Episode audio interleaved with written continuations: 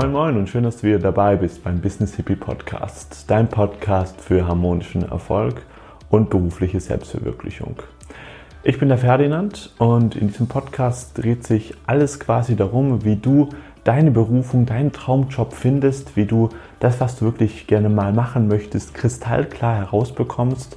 Ich habe hier ganz viele Interviews mit Menschen, die das schon erfolgreich geschafft haben, unter anderem die Melanie Kuhlmann. Melanie ist Business Coach und arbeitet schon seit knapp zwei Jahrzehnten in diesem Bereich und unterrichtet quasi oder hilft anderen Frauen dabei auch in die Schlagfertigkeit zu kommen. Das heißt, sich gegen andere Aus Angriffe von außen zu schützen.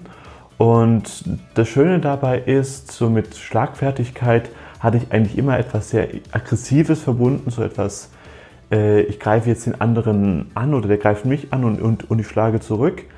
Das ist aber gar nicht so, wie uns auch jetzt die Melanie im Interview erklärt, sondern Schlagfertigkeit ist auch dazu da, um wirklich gut auf sich zu achten, um auch gut die, ähm, die eigenen Grenzen zu setzen. Und das wiederum erzeugt wieder eine ganz neue Harmonie und damit ist auch dann eine ganz andere Zusammenarbeit mit den Kollegen zum Beispiel möglich. Wir reden in diesem Interview darüber, was sie so erlebt hat in ihren fast zwei Jahrzehnten Selbstständigkeit.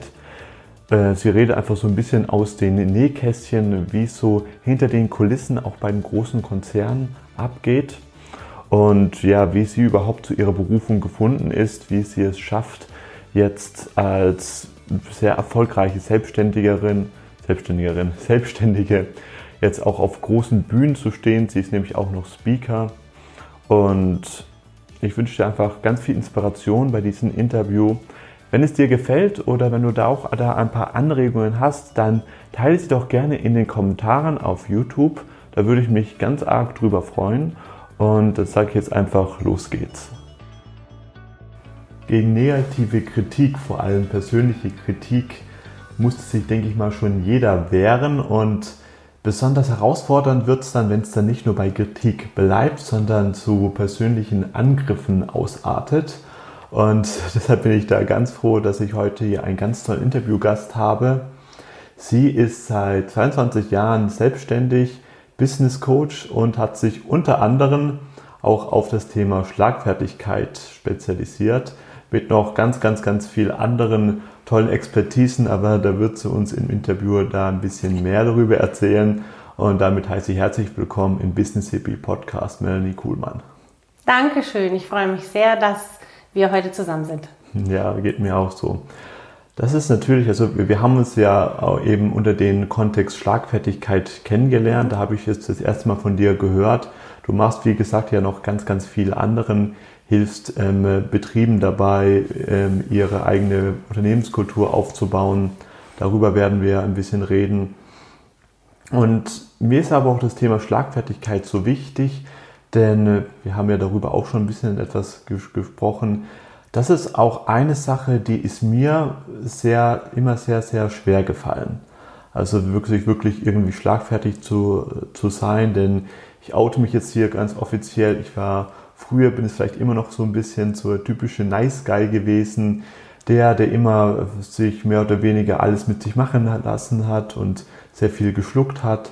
Deshalb war ich da auch sehr bei meinen Chefs beliebt. Doch das hatte mir dann im Nachgang selbst dann sehr geschadet. Und mm, bei mir war es auch ganz interessant, denn ich habe das auch schon in der, in, der, in der Schule immer gemerkt und dachte mir dann immer, ja, wenn ich jetzt aus der Schule raus bin, da ist das ja noch viel mit, mit Mobbing und was weiß ich, wenn ich dann endlich in die Arbeitswelt starte, mhm. das sind ja alle dann erwachsen, das sind ja dann auch alle dann mhm. seriös, nur um dann zu merken, das ist es eben doch nicht so, das geht irgendwie immer das ganze Leben lang weiter. Mhm.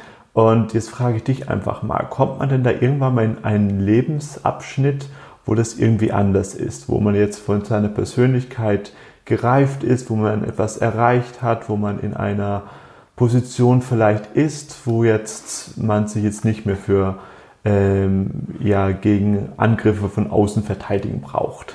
Gibt es das oder geht das immer irgendwie weiter?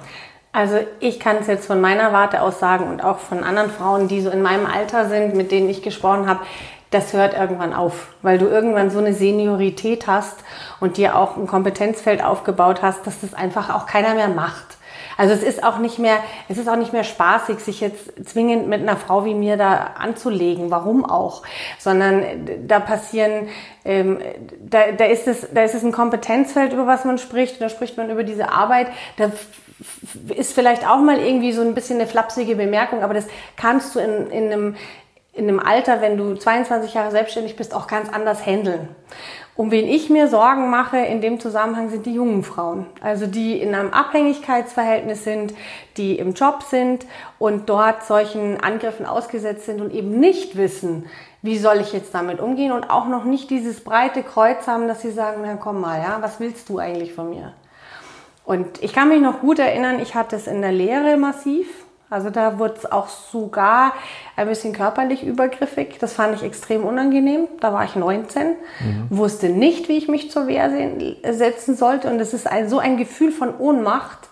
Ich habe es zwar dann gelöst, weil ich mich an den Seniorchef gewandt habe, aber ich kann mich noch gut erinnern, wie sich das angefühlt hat. Und das möchte ich tatsächlich, möchte ich tatsächlich den Frauen eigentlich ersparen. Das muss man nicht unbedingt erlebt haben. Mhm. Kannst du, ich denke mal, das ist jetzt auch da ziemlich ähm, persönlich, aber kannst du da vielleicht auch vielleicht ein bisschen konkreter werden? Was waren ja. da vielleicht so ein paar Sachen gewesen? Denn für m, manche Leute, zum Beispiel jetzt für mich jetzt als Mann, ist das vielleicht, haben wir vielleicht gar nicht so auf den Schirm, was da eigentlich da so passiert. Mhm. Ja, man hört darüber, ja, es ist da vielleicht das auch irgendwann mal in den Medien sehr gehypt, aber wenn man das selbst nicht mal in eigenen Leb an einem eigenen Leib erfahren hat, ist es wiederum etwas ganz anderes. Mhm. Ich differenziere das mal, damit man sieht, was es für unterschiedliche Situationen geben kann. Also ich komme jetzt nochmal zurück auf die Situation in der Lehre. Ich habe äh, nach meinem Abitur erstmal eine kaufmännische Lehre gemacht und da war es eben so, dass der Juniorchef immer wieder zu mir kam und mir was erklärt hat, sich hinter mich gestellt hat, dann so mit der Hand über mich so drüber und dann auf, auf dem Papier irgendwas gedeutet hat äh, auch betont, wenn am Freitag um halb zwei Feierabend war, dann kam er halt nochmal zu mir und ich bin halt keine, die so einen Stift fallen lässt. Dann wurde immer mal wieder gesagt, ah ja, ähm, wenn jetzt dann die nächste Geschäftsreise ansteht, dann nehme ich sie mal mit und da gibt's ein ganz tolles Hotel und da gibt's auch eine Sauna und ich hatte halt wirklich schon hier so das, also du hast dann wirklich ein Kloß im Hals, ja. Es gab eine Zeit, da habe ich... Ähm, also wir reden ja ganz offen hier, ne? Ja, ja, da habe ich gerne. mich jeden Morgen übergeben, bevor ich in die Lehre gefahren bin, weil es mir so unangenehm war, ich aber gleichzeitig auch nicht wusste, was ich tun soll. Ich wusste aber eins, ich fahre mit diesem Mann auf gar keinen Fall auf Geschäftsreise. So viel war klar. Mhm. Und dann bin ich halt zu meinem Seniorchef gegangen und habe genau das gesagt. Ich habe einfach nur gesagt, ich möchte, dass Sie zur Kenntnis nehmen, dass ich mit dem Herrn so und so auf gar keinen Fall auf Geschäftsreise gehe. Und damit war die Kuh vom Eis. Mhm. Also offensichtlich hat der das dann mit dem geklärt. Das war für mich eine sehr beklemmende Situation. Später im Studium habe ich äh, als Werkstudentin an verschiedenen, in verschiedenen Unternehmen gearbeitet und da war zu der Zeit waren die Blondinenwitze gerade. Ich glaube, die kennst du gar nicht mehr. Das ist, war weit mhm. vor deiner Zeit. Blondinenwitze rauf und runter. War natürlich super. Da kommt ja so eine blonde Studentin. Dann haben die Jungs natürlich oder die Herren, die waren ja alle deutlich älter als ich, fand es super, mir da Blondinenwitze. Da war ich aber so weit, zum einen war ich dort nicht abhängig beschäftigt. Ich wusste, ich kann wieder gehen, macht viel aus. Und zum zweiten war ich einen Ticken älter schon, da war ich so 24, 25. Und ähm, ich habe das ein bisschen anders gesehen. Ich habe dann gesagt, okay, die wollen spielen, die wollen mich herausfordern. Und dann habe ich mir die fiesesten Blondinenwitze rausgesucht, die es gab. Und wenn dann wieder einer um die Ecke kam mit so einem Witz, ich so, man ist ja lahm, ich habe einen viel besseren. Und dann war Ruhe. Dann war Ruhe, dann haben die gemerkt, hey, da kommen wir jetzt nicht durch. Da hatte ich für mich einen Modus gefunden, wie ich damit umgehen kann. Mhm. Es war aber eben auch nicht körperlich übergriffig. Das ist mhm. dann nochmal, glaube ich, ein bisschen was anderes. Fazit ist, es ist deine Entscheidung als Frau, wie du mit der Sache umgehst. Also nimmst du es mal mit Humor und sagst vielleicht einmal, da will einer spielen, dann spiele ich halt zurück, aber zeig trotzdem, es geht keinen Schritt weiter. Sobald es körperlich übergriffig wird, musst du handeln, sofort und zwar sehr unmittelbar. Und äh, es gibt aber verschiedene Spielarten einfach. Das Wichtigste ist, dass du dir vom Mindset her, von deiner Würde her klar bist, ist das für mich noch okay oder ist es für mich nicht okay? So ein bisschen wie du auch gesagt hast, du hast dich ja auch nicht wohl gefühlt, wenn du dich so untergeordnet hast oder wie du gesagt hast, dass du da so nice guy warst. Genau, ja. Ja, daran merkst du ja, es stimmt was nicht. Wenn es für dich aber stimmig ist, dann ist eigentlich alles schick. Aber wenn es für dich nicht stimmig ist, dann musst du auf diese innere Stimme hören und sagen, Moment mal, da passt was nicht. Es gibt Frauen, die gehen viel, die sagen, ich bin im Männerberuf, da passiert das andauernd. Die haben ihre Pin-Up-Girls da in den, in, den, in den Büros hängen. Mir macht das nichts aus. Wenn für das für die Frau nicht übergriffig ist, bin ich damit völlig fein. Aber es gibt eben auch so diese subtile, äh, subtile Art, jemanden abzuwerten, zu verunsichern. Und da muss ich halt schon sagen, fände ich es gut, wenn die Frauen ein bisschen mehr sich aufrichten könnten und sagen könnten, netter Versuch, aber nicht mit mir. Mhm. Ja. Ja, ich finde es auch so schön, dass du auch sagst, wie, wie gesagt, wenn es irgendwie körperlich übergriffig geht, wird, dann müssen wir nicht, nicht drüber reden. Da mhm. muss eine ganz klare Grenze her. Doch du sagst ja auch, in deiner Arbeit ist es ja auch wichtig, es geht ja jetzt auch nicht nur quasi um irgendwie zurückhauen, sonst irgendwas, nee. sondern du sagst ja auch, dadurch kann ja auch dann wieder eine ganz neue Nähe entstehen, ja. ganz neuer Respekt es geht da, das höre ich da bei dir auch sehr viel raus, auch eher so darum, auf den anderen eben ähm, auch, auch irgendwie ein, eingehen zu können. Absolut. Also ich bin überhaupt, ich mag eigentlich auch das Wort Schlagfertigkeit nicht. Ich habe jetzt nur äh, das mal so benannt, weil das ist etwas, das würden Leute suchen. Im Grunde genommen geht es darum, gelassen und souverän Grenzen zu setzen und zu sagen, du pass mal auf, hast du jetzt versucht, aber hier ist eine Grenze und das so entspannt wie möglich zu tun. Darum geht's mir eigentlich. Und es ist eben auch so, es gibt ja unterschiedliche Arten von Angriffen und es gibt auch unterschiedliche Arten von Männern. Es gibt Männer, die, die vergaloppieren sich mal, die hauen mal irgendwie einen Spruch raus und dann sagst du ihnen, äh, Moment, das funktioniert. Und der sagt der Mensch, Entschuldigung, so habe ich das überhaupt nicht gemeint. Und dann gibt's diese echten Showies, ich nenne die immer Typ Trump. Ja, die wollen dich abwerten, die wollen dich fertig machen, die sind sexistisch und die beherrschen die schwarze Rhetorik und die werden es auch immer wieder versuchen. Gegen die muss man sich wieder ganz anders zur Wehr setzen. Wichtig ist mir, dass es unaufgeregt passiert. Also, dass du irgendwann als Frau so tiefenentspannt bist, dass du sagst, ich habe schon alle Situationen im Kopf durchgespielt und ich bin mir meiner Würde und meiner Kompetenz und meiner Selbstsicherheit so bewusst, dass ich ähm, mich auch traue, mich zur Wehr zu setzen. Mhm. Denn warum Frauen sich zum Beispiel nicht wehren, liegt jetzt gar nicht zwingend nur daran, dass sie vielleicht gar nicht wüssten, was sie jetzt sagen sollen, sondern dass man ihnen irgendwann mal eingetrichtert hat, naja, so schlimm ist doch das jetzt nicht. Jetzt hab dich mal nicht so. Der meint es doch nicht so. Und wenn du jetzt was sagst, dann hast du vielleicht negative Konsequenzen. Bullshit. Wenn einer mir blöd kommt und ist es für mich übergriffig, dann muss ich an der Stelle sagen, hören Sie zu, lassen Sie das bitte. Das kann ich ja ganz freundlich sagen. Mhm. Ich muss nicht, so wie du sagst, ich muss nicht zurückschlagen, halte ich gar nichts davon.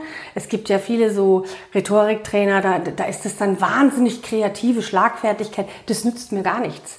Ich muss eine klare Grenze setzen, aber so, dass der andere, vor allen Dingen wenn ich in einem abhängigen Arbeitsverhältnis bin, vielleicht noch die Möglichkeit hat, sich zurückzuziehen und zu sagen, hm, stimmt, war blöd, aber jetzt nicht zwingend sein Gesicht verliert. Mhm. Also ich rede nicht von körperlich übrig, da habe ich überhaupt keine Diskussion, aber alles andere finde ich, kann man zumindest mal mit einem souveränen Grenzen setzen probieren und wenn es dann nicht funktioniert, dann muss man eben härtere Geschütze auffahren. Genau. Also wir haben jetzt ja vor allem jetzt über diese Dynamik auch so Mann-Frau gesprochen ja. und das ist jetzt nochmal eine ganz besondere Dynamik. Jetzt bei mir aber zum Beispiel, als ich jetzt so auch von deiner Arbeit gehört hatte, mhm. dachte ich auch so, ja Mensch, hätte ich doch früher auch mal so ein Schlagfertigkeitstraining gehabt. Mhm. Denn ich hatte natürlich auch da ganz arg auch die, die Dynamik eben noch zu anderen Kollegen gehabt, dass ich mich da einfach nicht, nicht durchsetzen konnte. Mhm. Und ich hatte, da habe ich mir jetzt auch da ein bisschen erkannt, so von wegen, ja, das ist doch jetzt gar nicht, mhm. gar nicht jetzt so schlimm. Und äh, da stehst du auch dann drüber und ich habe das auch dann gemerkt, die anderen, die haben das vielleicht auch gar nicht so gemeint. Aber dann erst später, als ich dann auch aus meinem Angestelltenverhältnis mal rausgegangen bin und wenn mir meine Pause mir eingeräumt hatte, dann habe ich gemerkt, so wow, wie ich so die ganze Zeit mit mir umgehen lassen habe, das war überhaupt gar nicht okay. Mhm. Das ging überhaupt gar nicht und das hat mir auch dann sehr, sehr geschadet. Was denkst du, hm, woher, woher haben wir das? Dass wir ähm, dazu neigen, Sachen auszuhalten und dass viele Menschen auch mm, ja, Probleme haben, wirklich einfach so ganz souverän Grenzen zu setzen, ohne irgendwie, das muss jetzt ja auch, wie gesagt, jetzt nicht irgendwie so großartig kreativ sein, aber einfach nur sagen, so, bis hierhin und nicht weiter. Das ist tatsächlich eine Erziehungssache. Mhm. Also jetzt bin ich ja noch eine andere Generation als du, aber ähm, also ich weiß, damals kam ein Buch auf den Markt und das hieß, gute Mädchen kommen in den Himmel, böse überall hin. Das war für meine Generation so ein, oh, man darf in Anführungszeichen böse sein. Also man darf auch mal, ähm, äh, wie soll ich sagen, sich zur Wehr setzen. Man muss nicht brav sein, sondern man, ähm, man muss auch nicht, bloß weil der andere Chef oder Chefin ist, jetzt auf bestimmte Dinge verzichten, sondern man kann, um mal ein ganz klares Beispiel zu sagen, was überhaupt gar nichts mit Mann, Frau und auch nichts mit Sexismus zu tun hat, wenn eine, wenn eine Frau jetzt eine Chefin hat und diese Frau möchte um 5 Uhr gehen und die Chefin kommt rein und sagt, das geht jetzt aber nicht, Sie müssen bis halb sieben bleiben. Dann ist tendenziell, so in meiner Generation es so gewesen, dass man vielleicht geblieben wäre, zähneknirschend, ja. statt zu sagen, Sie, das tut mir sehr leid, aber heute habe ich einen Termin. Was haben Sie noch auf der Pfanne? Dann mache ich das morgen. Ich komme gerne morgen ein bisschen früher. Also durchaus auch eine Lösung anbieten. Aber nein, man ist vielleicht zähneknirschend geblieben. Also ich sage mal, zum einen war es eine Generationengeschichte, was jetzt meine Generation anbetrifft. Das kannst du mit den jungen Leuten heute nicht mehr machen. Also mit meiner 17-jährigen Tochter könntest du das nicht machen. Die sind anders drauf. Mhm. Und da kommt der zweite Aspekt dazu, ist eine Erziehungssache. Wenn du natürlich jetzt von deinen Eltern so erzogen bist, dass, dass die dir beigebracht haben, wenn dir etwas missfällt, sagst du es in, der, in angemessener Form, äh, dann kannst du das. Wenn du das aber nicht gelernt hast, dann ist es eben extrem schwierig, das dann umzusetzen. Das nennt man dann diese, diese Glaubenssätze, diese innere Haltung. Und wenn der Glaubenssatz ist, wenn ich mich zur Wehr setze gegen jemandem, der hierarchisch über mir steht, dann muss ich mit negativen Konsequenzen rechnen. Das ist jetzt ein sehr langer Glaubenssatz. Dann hast du den in dir drin. Also ich kürze ihn mal ab, sag lieber nix, sonst setzt es was. Das wäre der kurze davon. Mhm. Also lieber schön still verhalten. Und ähm, das ist etwas, was gerade die Frauen dann noch mal mehr reingetrichtert bekommen haben als die Männer. Mhm. Ja, also das resoniert da, da sehr, sehr mit mir eben dieses lieber ähm, sagst du lieber nichts und dann ja. wirst du hier kein Problem haben. Das kenne ich da auch noch von mir, von, von meinem Arbeitsumfeld. Und jetzt stell dir mal vor, mhm. ähm, einer von unseren ähm, Zuhörern, der ist jetzt eben noch in so einer Struktur, in so einem ganz klassischen so einer ganz klassischen Pyramidenhierarchie, mhm. sage ich jetzt einfach mal, da ist das eben jetzt gerade so. Ja. Und der geht auch da mit diesen Zähneknirschen schon da eben schon montags hin und dann auch dann vielleicht am Freitags wieder zurück. Das ging mir auch nicht irgendwie anders. Es ging mir auch dieses, dieses Zähneknirschen, sage ich jetzt einfach mal, habe ich ja ganz lange gespürt, aber in Bezug auf meine ganze ähm, Arbeit. Und bei den anderen war es ja auch irgendwie normal. Mhm. Und was kannst du sagen, was kann der machen, um da irgendwie rauszukommen? Also ich habe jetzt zum Beispiel für mich die Lösung gefunden. Ich habe da mir erstmal eine Auszeit geholt, bin also da erstmal ganz zurückgetreten. Mhm. Aber was kann man da machen, wenn man da jetzt eben noch in diesem Modus drin ist? Was wären da so die ersten Schritte, um sich da jetzt irgendwie da rauszuboxen? Also es ist ja so, wenn man eine Zeit lang was Zähneknirschen tut, ne? Also sich abseits seiner Motive verhält oder seiner inneren Berufung oder seiner Talente oder dem, was man eigentlich tun will oder abseits seines Wertesystems. Ja, stell dir mal vor, du hast ein Wertesystem, Ehrlichkeit, Loyalität, Anstand und wirst vielleicht gezwungen, jeden Tag fünf Leute rauszuschmeißen. Dann wirst du krank. Also über kurz oder lang stellen sich Schlafstörungen ein oder du kannst nicht mehr gescheit essen oder es wirkt sich auf deine Beziehung aus, weil du irgendwie grätig bist. Also die Anzeichen merkst du. Du merkst die Anzeichen, ich verhalte mich außerhalb, und zwar nicht der Komfortzone, sondern ich verhalte mich außerhalb meiner Persönlichkeit, dem, was ich eigentlich wäre. Und was ich nur empfehlen kann, ist, das ist genau das, was du auch gerade sagst, ich habe meine entscheidenden Weichen auch nur stellen können, wenn ich mir die Zeit genommen habe, jetzt nur mal da reinzuspüren. Also wenn du natürlich von der Arbeit super genervt und mit knirschenden Zähnen und angepisst, sage ich jetzt mal, nach Hause kommst und dann die Glotze anmachst, dann wird nichts passieren. Wenn du dich dann wieder berieselst. Viele Leute kommen ja heim, schalten den Fernseher an, weil sie sagen, dann kann ich abschalten. Das ist Quatsch. Du kannst nicht abschalten, du legst nur was drüber. Deswegen würde ich immer empfehlen, wenn du wirklich eine Entscheidung, wenn du das Gefühl hast, ich bin an einem Scheideweg, weil es langsam pathologisch wird, weil es mir weh tut, weil ich nicht schlafen kann, weil ich merke, dass ich ätzend werde zu meinem Umfeld oder auch einfach nur dieses Bauchgefühl habe, mir geht's nicht gut. Nimm dir Zeit, kling dich einen Samstag aus oder einen Sonntag aus, geh spazieren und hör mal auf diese innere Stimme, weil die innere Stimme kann dir genau sagen, was du, was du tust. Also kurze Antwort, nimm dir die Zeit, darauf zu hören, was eigentlich in dir los ist. Das wäre meine allererste Empfehlung. Die zweite ist sehr, sehr konkret. Die zweite ist, so habe ich es gemacht, als ich ähm, mal in so einer Situation war, schreib dir mal auf, was du alles, was du alles so kannst, was du alles so tust, ne?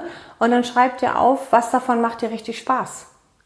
Einfach mal gucken, was macht mir wirklich richtig Spaß, weil Spaß bedeutet, ist intrinsisch motiviert. Und wenn du jetzt bei dem, was du momentan tust, sagen wir mal zehn Sachen, nur zwei Spaßdinger hast, dann hast du es ja quasi schon auf der Hand, dass irgendwas nicht stimmt. Also das Ganze, was Gefühl ist, drauf hören und das vielleicht sogar noch mal visualisieren. Das wäre so mein Weg, den ich eigentlich immer beschritten habe. Mhm. Bin ich auch gut mitgefahren. Jetzt ist ja auch diese Problematik, betrifft jetzt, jetzt nicht nur so Individuen, sondern das wird jetzt ja mehr und mehr auch den ganzen Konzern bewusst. Ja, wir merken, irgendwas stimmt da nicht, wir müssen was in unserer Unternehmenskultur machen.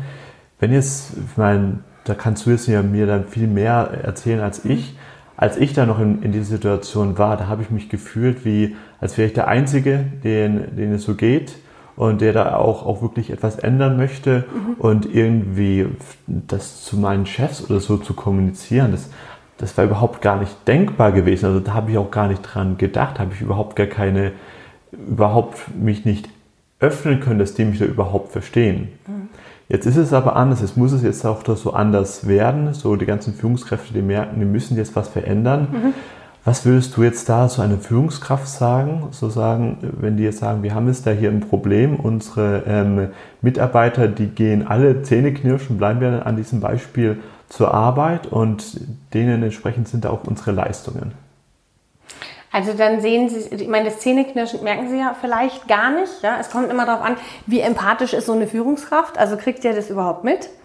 Nehmen wir jetzt mal an, wir haben jemanden, der ist empathisch, der will was verändern. Davon gehen wir jetzt einfach mal aus. Und der merkt einfach, Mensch, da ist schon ein Leistungsabfall da. Dann ist das Einzige in meinen Augen, was man tun kann, ist die Karten auf den Tisch legen und sagen so, zu seiner Abteilung, seinem Bereich, seinem Team, wie auch immer, ich merke da was.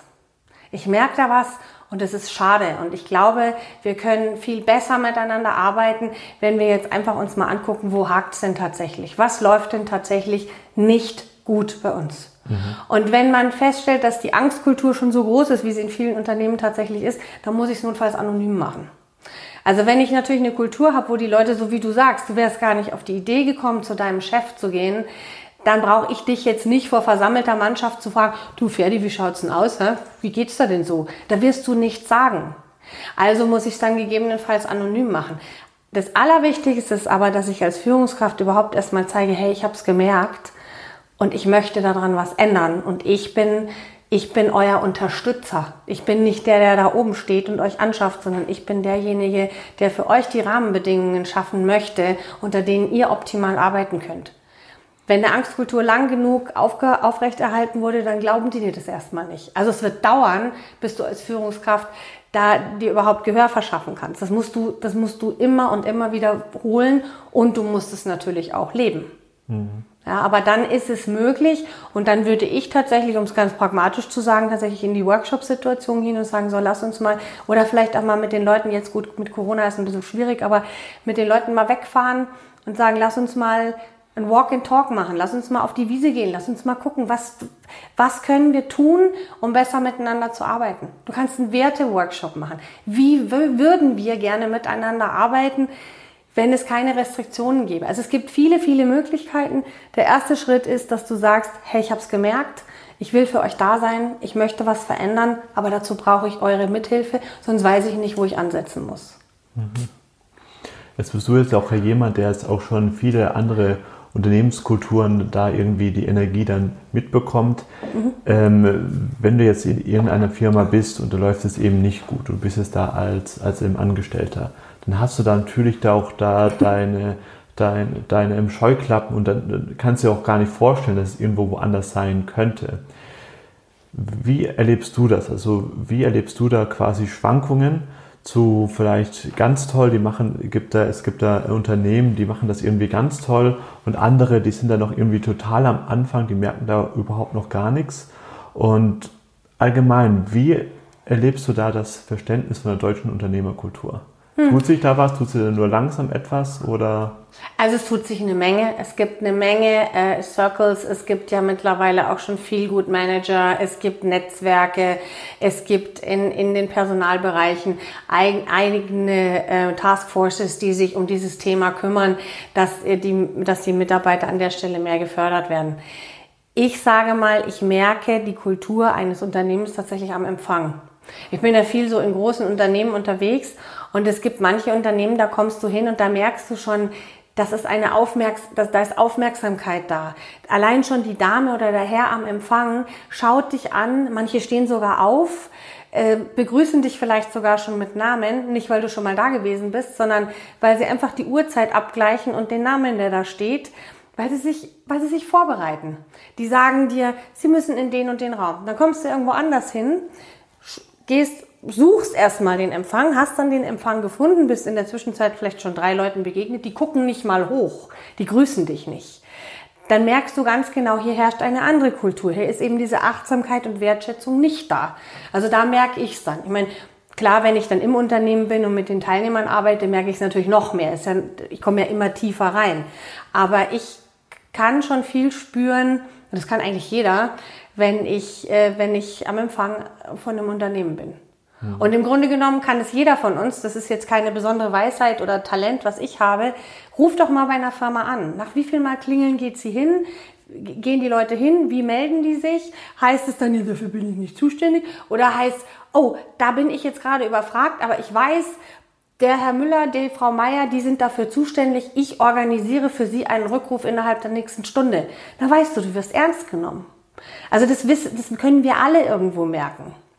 Und wenn du jetzt natürlich in einem Unternehmen bist, das so eine, so eine Kultur hat, wie jetzt in dem, wo ich gesagt habe, wo sich keiner grüßt oder so, ja, das merkt man doch.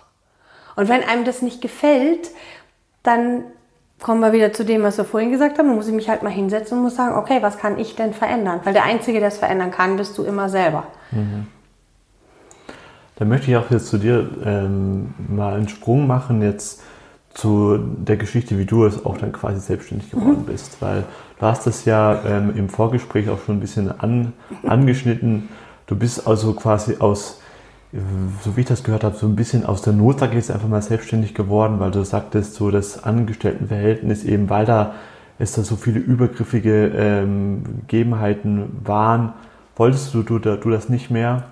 Und im Nachhinein ist es bei mir auch da vielleicht auch ganz ähnlich und mittlerweile bin ich da auch sogar ähm, äh, dankbar, dass ich da damals in meinem Angestelltenverhältnis so viele Konflikte hatte, weil ansonsten wäre ich das vielleicht heute noch gewesen. Und dadurch hat sich dann für mich auch eine, eine ganz neue Welt aufgetan. Mhm. Wie war es damals bei dir gewesen? Also das müssen wir kurz trennen. Das eine war die Lehre, da, ja. also gab es diese Übergriffigkeiten. Und später die Festanstellung, aus der ich mich selbstständig gemacht habe nach dem Studium, da gab es sowas nicht. Ah, okay, ja. Da gab es keine Übergriffigkeit. Nur, dass wir das voneinander trennen. Also ich ja, habe eine Ausbildung gemacht, also eine Lehre gemacht, dann habe ich studiert und dann hatte ich meine Festanstellung und habe mich dann 98 selbstständig gemacht. So. Und ich war aber schon während meines Studiums selbstständig. Ich habe schon während meines Studiums immer auf Rechnung gearbeitet, weil man muss sich ja irgendwie auch sein Studium finanzieren. Und äh, ich, mir war sehr schnell klar geworden, dass die Unternehmen sich viel leichter tun, wenn ich auf Rechnung arbeite, als wenn die immer Lohnsteuerkarte und alles ausfüllen und so weiter. So, also ich wusste schon, wie das geht. Ich wusste schon, wie das ist mit Finanzamt und Umsatzsteuer und hast du nicht gesehen. Und ich hatte dann auch so das Gefühl, ich meine, ich habe einen Bombenjob gehabt in einem DAX-Unternehmen, gut bezahlt. Tolle Themen. Ich meine, wir haben, wir haben Events gemacht mit dem Bundespräsidenten. Ich bin, äh, ich habe Helmut Schnitt als Keynote-Speaker gebucht. Eine wahnsinnig charismatische Persönlichkeit, das nur mal am Rande. Also ich habe da tolle, tolle Sachen erlebt. Aber es war so eine innere Stimme, die gesagt hat, Melanie, das reicht dir nicht. Das ist dir zu eng. Ja, der Konzern ist dir trotzdem zu eng und auch zu hierarchisch. Also dieses hier ist halt einfach nicht meine Welt. Und deswegen gab es da so eine von-weg-Motivation. Also so möchtest du nicht dein Leben lang arbeiten. Und eine hinzu, die da hieß, mach dein eigenes Ding. Und ähm, an und für sich war ich zu dem Zeitpunkt in einer äh, privat jetzt nicht so wahnsinnig tollen Situation, aber ich habe mir gedacht, naja, wenn das jetzt auch schon gerade einen Bach runtergeht, dann kannst du ja, dann kannst, dann kannst, machst mal Tabula Rasa und habe dann, ähm, wie gesagt, einige schlaflose Nächte gehabt, weil ich immer überlegt habe, kündigst du, kündigst du nicht, ne, ist ja auch sicher alles und so. Und dann habe ich meinen Papa angerufen in meiner Verzweiflung. Habe ich meinen Vater angerufen und habe gesagt, Papi, ich laufe hier auf und ab, ich weiß nicht, was ich machen soll, ich habe noch drei Tage bis zur Kündigung, was mache ich? Und dann sagte er, deine Mutter und ich reden da schon seit Monaten drüber, wir glauben an dich, mach's. Und dann habe ich an dem Abend noch meine Kündigung geschrieben. Und die Kündigung habe ich dann nächsten Tag meiner Chefin gegeben, die fiel aus allen Wolken. Ich sagte, wie können Sie sich denn jetzt in der Situation selbstständig machen? Und, aber für mich war es so klar, äh, ich war so im Gehen und ich wusste auch, zur Not, ich habe zwei gesunde Hände, gehe ich putzen. Also ich war so motiviert, dass mich hätte auch nichts mehr aufhalten können. Also die hätten auch sagen können, wir geben ihnen mehr Gehalt. Ich war schon on my way. Da war, das war dann quasi schon erledigt.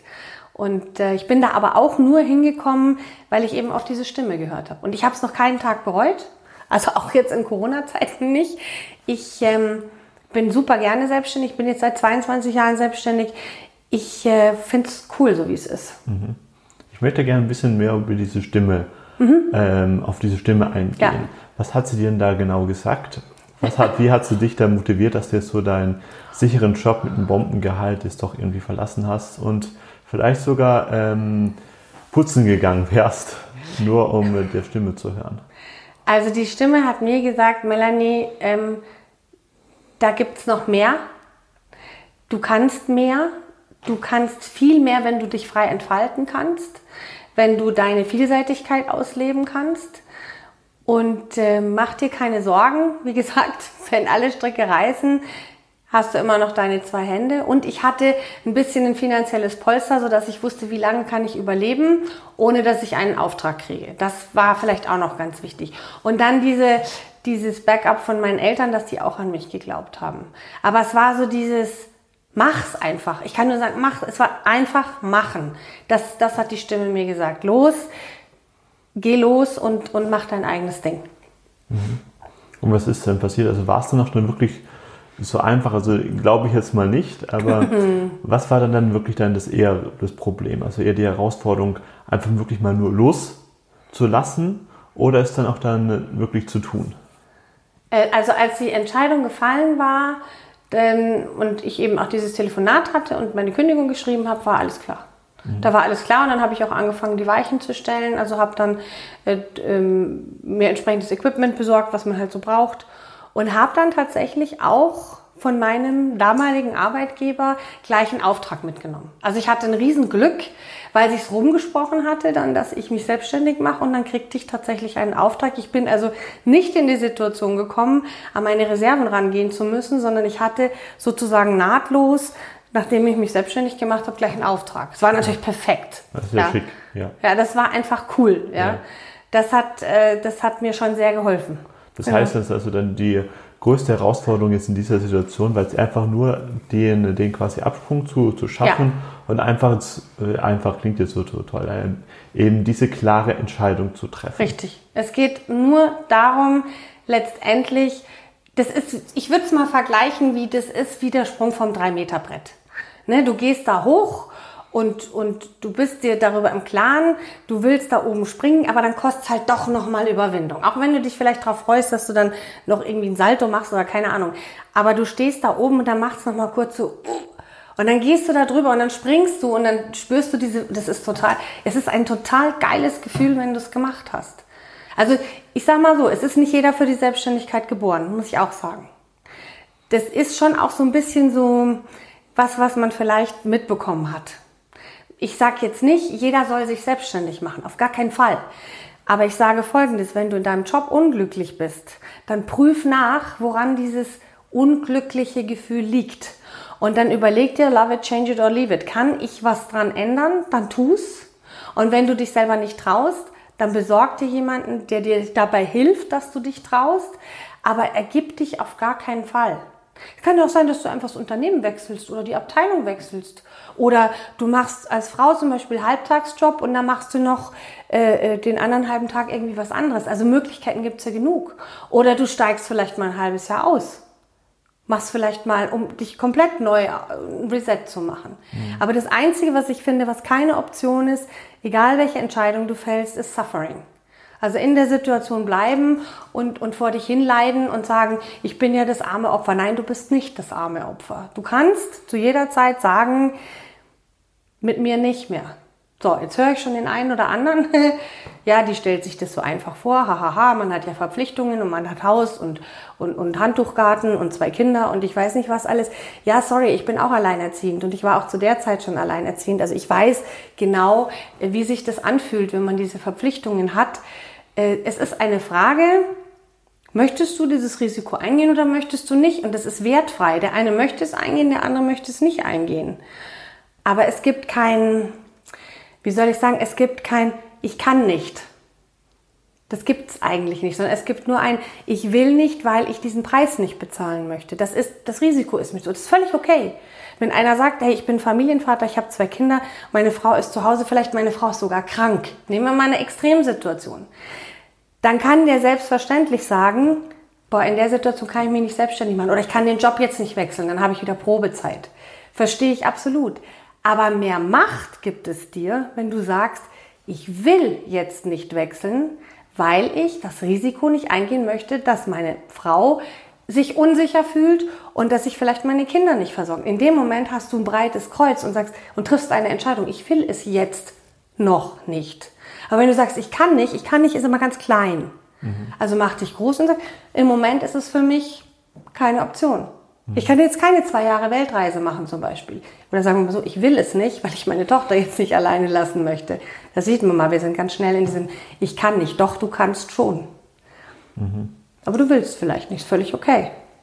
Ja, ja, genau. Also das, da hast du wirklich etwas ganz, ganz Tolles gesagt. Das bringt uns dann, dann ist er vielleicht von außen vielleicht nochmal die, die, die quasi selbe Situation, aber wenn du dann dein, deine Innenwelt dann auch ein bisschen änderst und auch dein Warum noch ein bisschen änderst und deine Einstellung, dann kommt dahinter auch eine ganz, ganz andere Energie. Ja, klar. Ja. Klar. Melanie, lass uns auch jetzt langsam auch zum Ende vom Interview mhm. gehen. Ganz zum Schluss, da habe ich noch eine Frage, die stelle ich allen meinen Podcast-Gästen. Was heißt für dich harmonischer Erfolg?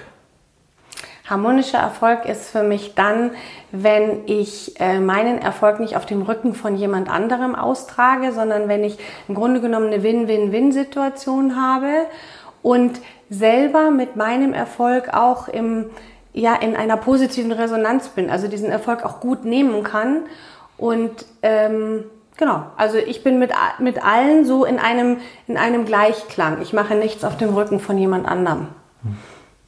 Sehr schön. Wenn man von dir jetzt noch ein bisschen etwas mehr erfahren möchte, ja. wo kann man dich da am besten erreichen? Also am besten erreicht man mich tatsächlich per E-Mail, wenn ich die ja. sagen darf.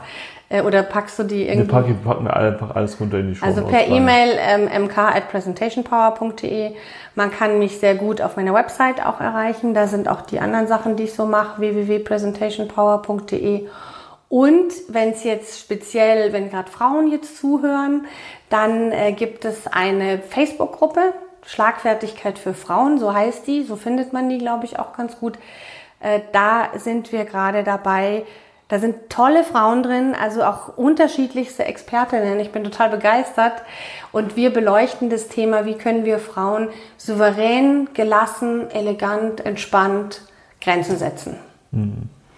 Wunderbar. Packe ich alles runter in die Show Notes und dann bedanke ich mich sehr für deine Zeit für dieses Interview. Ferdi, ich bedanke mich, dass du da warst. Vielen mhm. herzlichen Dank. Sehr gerne.